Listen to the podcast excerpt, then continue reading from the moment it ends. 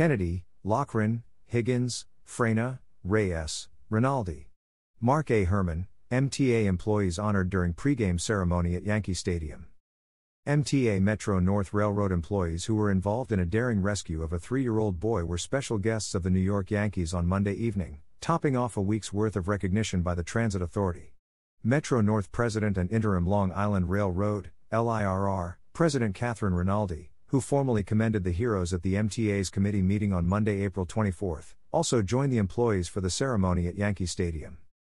Prior to their game against the Cleveland Guardians, the Yankees hosted the employees for batting practice before honoring them for their heroism earlier last month in a pregame ceremony.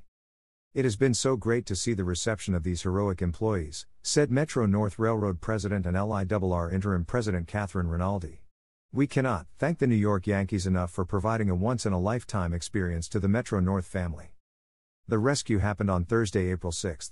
At approximately 3:15 p.m., Locomotive engineer William Kennedy was operating a southbound Hudson Line train north of Tarrytown when he noticed an object, he soon realized to be a young child on the northbound track. Kennedy sent out an emergency radio communication to all nearby train crews. Locomotive engineer Sean Loughran and an engineer trainee who were aboard northbound train 737 approaching the scene proceeded at slow speed until the child was spotted on a track near, and then on top of, an electrified third rail. Once the train came to a stop, Assistant conductor Marcus Higgins jumped down to the track, ran 40 yards in front of the train, picked up the child and brought him on board the train. MTA police officer Jose Reyes, who normally works along Metro North's Harlem line, but was covering the Hudson line on this day, heard the call go over the radio. Officer Reyes looked for a way to the tracks, trying to see if he can find the train and or the child.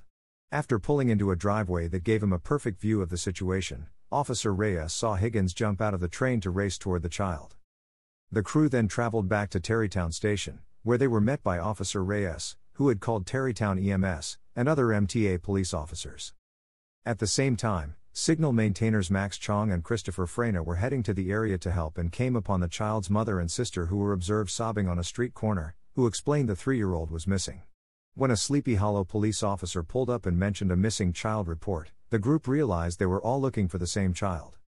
Meanwhile, the Metro North signal maintainers heard a report on their radios of a found child at Tarrytown Station. They group drove to Tarrytown, where the railroad employees and police officers took the family to the platform, where mother and son were reunited. The boy's mother says her son has autism. Heading south towards Tarrytown when I noticed something on the tracks, and when I realized it was a child, I immediately called in an emergency, locomotive engineer William Kennedy said. Everybody's quick thinking and the perfect timing allowed us to get this child off the tracks and back to his family. In the heat of the moment when you see a child in this situation, your first instinct is to make sure they're safe, Assistant Conductor Marcus Higgins said. I'm glad our crew was there and able to help. I'm just so happy it all worked out and everything fell into place, locomotive engineer Sean Loughran said.